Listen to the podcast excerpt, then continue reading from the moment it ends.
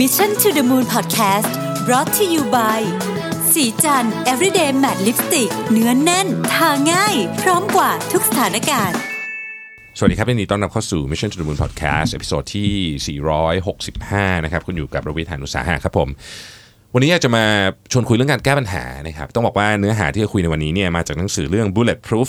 Problem Solving นะครับ The One Skill That Changes Everything นะครับ คนเขียนชื่อ Charles Corn กับ Robert McLean นนะครับคือจริงๆหนังสือเล่มนี้ผมไม่ไม่ได้มีแพลนจะซื้อหรืออะไรนะ คือวันก่อนเดินผ่านร้านที่สนามบินนะครับ แล้วก็เอ่อก็ตอนเราจะบินกลับกรุงเทพอะแล้วก็เห็นหนังสือเล่มมันวางอยู่ ก็ก็วางอยู่หลายเล่มเหมือนเป็นหนังสือใหม่หนังสือแนะนำอะไรประมาณนี้นะฮะแล้วไปพลิกๆดูเออมันก็แบบดูตัวอักษรแบบไม่ไม่ไม่ไม่เยอะเกินไป แล้วก็มีรูปมีกราฟอะไรเงี้ยนะฮะก็เลยคิดว่าน่าจะอ่านแล้วชิลดีตอนบินกลับมาอะไรเงี้ยก็ปรากฏว่า ไม่ไม่ชิลคือหนังสือก็แอบอ่านยากนิดนึงมันคือคือไม่ไม่ได้อ่านยากคือมันต้องใช้ใช้พลังอ่านเยอะเหมือนกัน แต่ว่าที่ชอบมากคือว่ามันเจ๋งมากมันเป็นหนังสือที่เจ๋งมากมันสามารถเอาไปใช้ได้จริงนะครับในในการคิดวิธีการแก้ปัญหา แต่ว่าวันนี้ที่เล่าให้ฟังเนี่ยยังไม่ถึงตรงนั้นนะอ้าวคือตอนนี้จะมาเล่าให้ฟังว่ามันมีอยู่บทหนึ่งต้องต้องใช้คำว่าเป็นบทนำนะครับของหนังสือเล่มนี้ที่พูดถึงว่าทำไมเวลาเราเริ่มแก้ปัญหามันมีมันมีความเข้าใจผิดหรือว่าหรือว่า มิสเทคอะไรที่ที่เราชอบทำกัน เวลาเราจะเริ่มจะแก้ปัญหายังไม่ทันแก้นะกำลังจะแก้เนี่ยมันคืออะไรนะครับเดี๋ยววิธีแก้ทำยังไงเนี่ยเดี๋ยวเดี๋ยวเล่าให้ฟังอีกทีหนึ่งแต่ว่าวันนี้จะมาเริ่มว่าเออสิ่งที่คนเรียกว่าเรียกว่าเป็นเป็นจุดร่วมที่เราชอบทำกันบ่อย ในการแก้ปัญหาเราเราเจอซ้ำไปซ้ำมาคืออะไรนะครับ อันที่หนึ่งเนี่ยเขาบอกว่า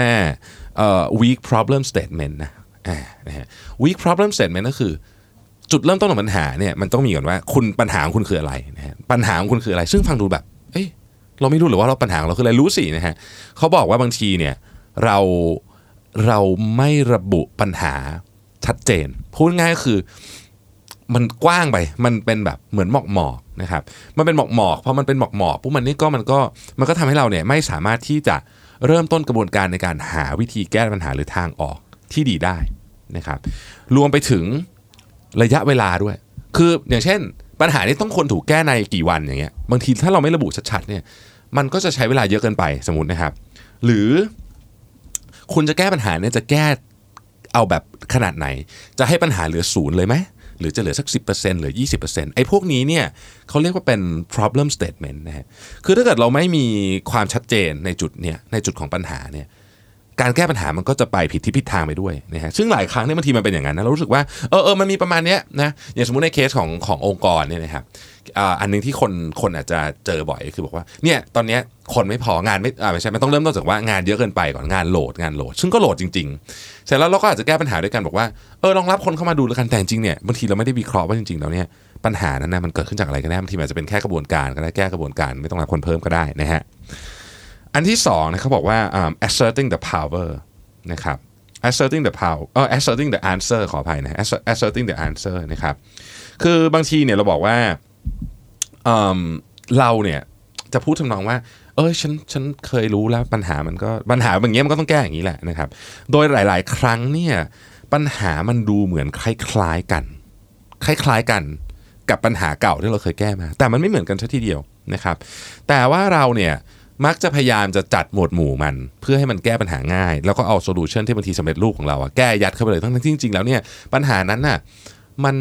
มันต้องไม่ใช้เครื่องมืออันเดิมนะครับซึ่ง bias สามข้อที่อยู่ใน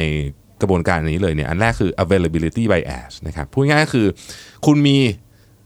ที่ที่เขาชอบพูดกันนะถ้าคุณมีคอนทุกอย่างจะเป็นตะปูหมดนะก็เหมือนกันคือถ้าเกิดว่าคุณรู้สึกว่าเอาละฉันมีทรัพยากรนี้อยู่ ฉันจะใช้เนี้ยในการแก้ปัญหา คุณก็จะยัดเยียด สิ่งที่มันอาจจะไม่ได้ถูกต้องมาในการใช้แก้ปัญหาลงไปในลงไปในในไอ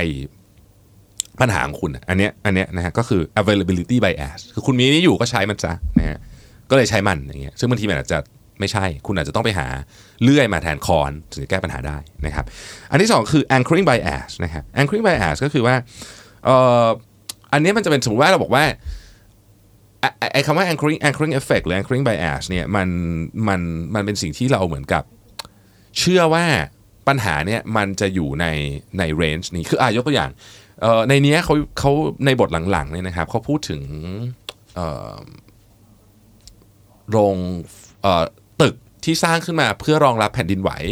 บอกว่าตึกสร้างขึ้นมาเพื่อรองรับแผ่นดินไหวเนี่ยเรามักจะอ้างอิงจากอดีตว่าแผ่นดินไหวมันเคยไหวแรงที่สุดเท่าไหร่ เราก็จะใช้ข้อมูลนั้นไปสร้างสมมติเนี่ยแต่บางทีเนี่ยเราบางทีมันของใหม่เนี่ยมันมา มันแรงกว่าเดิมเยอะตึกก็เลยก็เลยก็เลยพังเคสแบบนี้เคยเกิดขึ้นที่ฟุกุชิมะจำทุกท่านจำได้นะครับ เหตุการณ์โรงโรงไฟฟ้านิวเคลียร์ที่ฟุกุชิมะจากการจากแผ่นดินไหว ก็ก็เป็นเคสอะไรทำนองนี้เหมือนกัน ซึ่งซึ่งเดี๋ยวเดี๋ยวอันนั้นเนี่ยเดี๋ยวเดี๋ยวจะเล่าให้ฟังอีกทีหนึ่งมันมันมันน่าสนใจมากเลยเคสนั้นนะครับเอ่อ confirmation bias พูดบ่อยละอันนี้ก็ทุกท่านคงคุ้นอยู่แล้วนะครับ ข้อที่3 failure to uh, disaggregate the problem นะครับคือปัญหาเนี่ยมันมันมันมาเวลามามันมาเป็นก้อนนะมันมาเป็นก้อน แต่ว่าหลายครั้งเนี่ยเราไม่ได้เราไม่ได้แบ่งมันออกมาแล้วแก้ทีละเรื่องนะครับ เราก็เลยแก้มันไปแบบ จะใช้คำว่าเอ่อแก้ทีเดียวอะพยายามจะแก้ทีเดียว ซึ่งบางทีมันไม่ได้ เพราะว่าการแก้ทีเดียวเนี่ยหนึ่งมันยากสองมันซับซ้อน ความยากกับความซับซ้อนรวมกันปุ๊บเนี่ย ปัญหามันก็เลยไม่ถูกแก้สักทีนะครับอันนี้ก็เป็นข้อที่ 3 คือ failure to disaggregate the problem นะฮะข้อที่ 4 neglecting team structure and norms เนี่ยคืออันเนี้ยเขาเขาพูดถึงถึงที่ McKinsey นะครับเขาบอกว่าจริงๆเนี่ยเวลาเวลาจะแก้ปัญหาได้เนี่ยการแก้ปัญหาโดยเฉพาะการแก้ปัญหาในองค์กร อย่าง McKinsey นี่ต้องแก้ปัญหาให้ลูกค้าเขาเป็นบริษัทที่ปรึกษาใช่ไหมครับเขาก็บอกว่าการแก้ปัญหาเนี่ยเราต้องมีคนที่ ทั้ง competitive สาสามารถที่จะ competitive และ collaborative ได้ในในในในคนคนเดียวกันพูดง่ายๆคือ ถึงเวลาก็ร่วมมือกันได้ แล้วก็เราก็สามารถถกเถียงหรือแข่งขันกันได้ในบางกรณีด้วย แล้วทีมก็ต้องมีมีความหลากหลายทางพื้นฐานนะครับ มันถึงจะ มันถึงจะใช้แก้ปัญหาได้ดี อันนี้เขาพูดถึงปัญหาที่ในเชิงเชิงที่ค่อนข้างใหญ่ แต่ว่าผมขอเปรียบเทียบกลับมาย้อนกลับมาถึงปัญหาแบบส่วนบุคคลแล้วกัน คือบางทีปัญหาส่วนบุคคลเนี่ยเราเราไม่ได้มีทีมอะไรเพราะเราไม่ได้เป็นบริษัท consult ใช่ไหมแต่ว่าบางทีปัญหาส่วนบุคคลเนี่ยครับทีมของเราอะก็คือคนรอบข้างเรานั่นเอง อืมซึ่งนั่นหมายความว่าเมื่อเรามีปัญหาเนี่ยเราต้องสร้างระบบที่เราเราเราเราต้องให้คนรอบข้างเราอะ เป็นทั้งเนี่ยคอมเพติทีฟกับเราก็ได้ คือสามารถถกเถียงหรือว่าอะไรอย่างงี้กันกับเราแบบแบบที่เราเปิดใจรับได้ แล้วก็ในขณะเดียวกันก็สามารถที่จะร่วมมือกับเราในการแก้ปัญหาได้นะครับ อันนี้ก็เป็นอันนี้ก็เป็นการเปรียบเทียบเวลาย้อนกลับมาเป็นปัญหาส่วนตัวนะเอออันอันที่อันที่ 5 ครับ incomplete analytic tool set อันนี้ตรงไปตรงมา คือบางทีเนี่ยมันแก้ปัญหาไม่ได้เนี่ยเพราะว่าเครื่องมือมันไม่พออืมเครื่องมือไม่พอนะครับยกตัวอย่างเช่นสมมติว่าเราอยากจะแก้ปัญหาของแคมเปญโฆษณาสักชิ้นหนึ่ง ซึ่งเราออกไปแล้วเนี่ยมันไม่เวิร์กนะครับสิ่งที่เราจำเป็นจะต้องมีเลยก็คือการเก็บข้อมูล การเก็บข้อมูลก็ต้องใช้เครื่องมือ ข้อมูลมันไม่มาเองมันต้องใช้เครื่องมือ ถ้าเราไม่มีเครื่องมือในการเก็บข้อมูลนะครับ ปัญหามันก็มันก็ไม่ถูกแก้เออมันก็แก้ผิดจุดนะแล้วก็แล้วก็ก็ก็ไม่ได้อยู่ดีนะครับ อันที่ 6 คือ failure to link ฮะ failure to link เนี่ยนะครับเอ่อคือการการที่คนเราเนี่ยไม่เชื่อมต่อ ไม่เชื่อมต่อ สิ่งที่ควรจะต้องเชื่อมต่อกันโดยเฉพาะในองค์กรนะครับโดยเฉพาะในองค์กร ซึ่งยกตัวอย่างนะฮะบางทีเนี่ยเราเราพูดถึงบอกว่าโอเค ตอนนี้เราวิเคราะห์สภาวะของสิ่งแวดล้อมในจังหวัดจังหวัดหนึ่งอะสมมตินะสมมติจังหวัดจังหวัดหนึ่งเราก็บอกว่าเออเนี่ยจังหวัดเนี้ยนู่นนี่มีปัญหาเรื่องสิ่งแวดล้อม แล้วก็เราจะต้องแก้โดยการทำหนึ่งสองสามสี่นะครับเสร็จแล้วก็มี report ออกมาฉบับหนึ่งนะฮะแต่ว่าใน report ฉบับนี้เนี่ย ไม่ได้กล่าวว่าจริง ๆ แล้วเนี่ยสิ่งที่สำคัญในการแก้ปัญหาทั้งหมดเนี้ยมันเริ่มต้นจากต้นไม้ และต้นไม้มันความหลากหลายของสายพันธุ์มันไม่พอ เพราะปัญหามันเกิดขึ้นจากพึ่งที่หายไปสมมตินะฮะแมลงที่หายไปอย่างเงี้ยซึ่งทั้งหมดทั้งมวลเนี้ยเมื่อ เอาจริงๆแล้วปลายทางอะมันไม่ใช่แค่เรื่องของสิ่งแวดล้อมแต่มันเป็นเรื่องของคุณภาพชีวิตที่จะทำให้คนอายุสั้นลง 10 ปีด้วย ทั้งหมดนี้มันอาจจะไม่ได้เกิดขึ้นมาจากคนคนเดียวกัน อันนี้มันเป็นการลิงก์ลิงก์ปัญหาหลาย ๆ จุด ซึ่งจริง ๆ แล้วมันเชื่อมโยงกัน คือปัญหาของการหายไปของพึ่ง กับปัญหาปอดสภาพปอดของคนในเมืองอะมันเป็นปัญหาที่เชื่อมโยงกันสมมติอย่างเงี้ยนะฮะคือถ้าเราหาจุดเชื่อมโยงกันแบบนี้ไม่ได้เนี่ย บางทีเนี่ยการแก้ปัญหามันแก้ผิดจุด หรืออันหนึ่งที่ผมผม ผมชอบตัวอย่างนี้มากคือคือการลดคอสในบริษัทบางทีเวลาเราลดคอสในบริษัทเนี่ยเราจะแบบอ้าวคุณไปอะคุณฝ่ายผลิตคุณไปลด cost มาคุณเซลล์คุณไปลด cost มาซึ่งบางทีเนี่ยมันทำอย่างนั้นไม่ได้เพราะสมมติผมยกตัวอย่างนะครับฝ่ายผลิตอย่างเงี้ยคุณจะลด cost คุณจะลด cost ฝ่ายผลิตเนี่ยเอาง่าย ๆเลย ก็สมมตินะลดลดลดสเปคของเนี่ยเอาลดสเปคของแล้วต้องไปถามก่อนว่าสเปคของที่ลดไปหรือว่าคุณเปลี่ยนวัตถุดิบไปเป็นอีกเจ้าหนึ่งเงี้ย คุณสมบัติเนี่ยมันเหมือนเดิม คุณคิดว่ามันเหมือนเดิมมันเหมือนเดิมจริงเปล่าลูกค้าเขาคิดว่ามันเหมือนเดิมหรือเปล่านะครับถ้าลูกค้าคิดมันเหมือนเดิมแล้วมันกลายเป็นพอยที่ลูกค้าคอนเซิร์นมากเนี่ยก็อาจจะแบบเกิดเรื่องราวใหญ่โตขึ้นได้ อันนี้ก็คือ failure to link the conclu- เอ่อ fail- failure to link conclusion with um, storyline of action นะครับ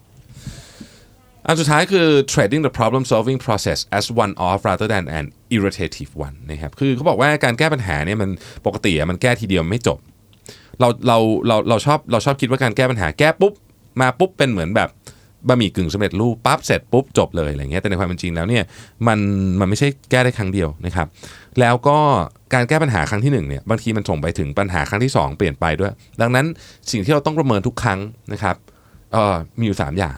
ก็คือสมมติที่ถามการแก้ปัญหานี้คืออะไรนะครับสองวิเคราะห์เสร็จแล้วว่าแก้เสร็จแล้วเนี่ยมันมันจบไหมหรือมันต้องทำต่อนะครับแล้วก็สามก็คือต้องมีข้อสรุปว่าจะทำยังไง นะอันนี้คือ 7 ข้อนะครับที่เขาบอกว่าเป็น common pitfall นะครับของการแก้ปัญหานะผมทวนใหม่นะฮะหนึ่ง weak weak problem statement นะครับสอง asserting the answer นะฮะสามคือ failure to disaggregate a problem นะครับสี่ neg- neglecting team structure and norms นะครับ 5 incomplete analytic tool set นะครับและ 6 failure to link conclusion with storyline of action นะครับแล้วก็ 7 ก็คือ treating the problem solving process as one off rather than an iterative one นะครับผมทวนชื่อหนังสืออีกทีหนึ่งนะครับ bullet proof problem solving the one skill that changes everything นะครับสำหรับคนที่ทำงานจริง ๆ ผมว่าอ่านได้ทุกคนนะแต่ว่าสำหรับคนที่ทำงานด้านกลยุทธ์นะคืออันนี้ผมอ่านไปประมาณสัก 30%แล้วดีมากคือคุณยกมาใช้ได้เลยมี framework มีตัวอย่างตัวอย่างแบบดีดีดีเขาบอกว่าเขามีตัวอย่างทั้งหมดเนี่ยสามสิบเคสนะครับแล้วก็มีกราฟอยู่ในนี้ทั้งหมดเนี่ยรูปขอขออภัยรูปประกอบ 90 รูปนะหนังสือเล่มนี้นะฮะก็ดีอะคือคือคือมันบางทีอะครับพวกเนี้ยมันพอมันเวลาเราทำประชุมเราอะไรอย่างเงี้ยแล้วเรามี framework กันสักนิดนึงอะครับการประชุมการแก้ปัญหาเรื่องเนี่ยมันเร็วขึ้นเยอะไงแล้วพวกนี้บางทีเรา คือให้นึกเองนึกไม่ออกอะอันนี้เขาอันนี้เขาไปทำ research เขาไปเก็บข้อมูลข้อมูลอะไรมานะครับก็ก็ก็รู้สึกว่าเออเป็นเป็นหนังสือที่ดีนะครับเดี๋ยวไว้อีกสักตอนหนึ่งเนาะเดี๋ยวผมมาเล่าให้ฟังว่าอาจจะต้องสองตอนเลยแหละเพราะหนังสือมันค่อนข้างยาวเอออีกสักสองตอนเดี๋ยวผมมาเล่าให้ฟังว่าไอกระบวนการในการแก้ปัญหาเนี่ยมันคืออะไรบ้างนะครับ ขอบคุณที่ติดตาม Mission to the Moon นะครับ สวัสดีครับสัสิเพราะความสดใสมีได้ทุกวัน